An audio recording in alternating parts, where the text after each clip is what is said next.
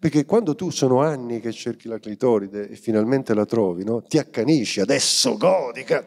E le ragazze non gli piace perché sono delicate lì, che c'è da dire che anche noi siamo delicati lì, ma per un senso maschile di virilità, quando lei te lo grattugia sulla cerniera lampo dei blue jeans e tu fai uh, uh, uh, e lei ti chiede ti piace, tu rispondi sì e lei va avanti. Allora ragazzi, qui è inutile che parliamo di ecologia e di pace.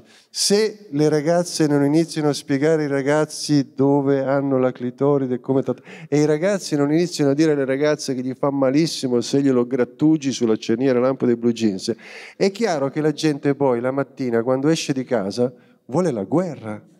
E se è nucleare è meglio.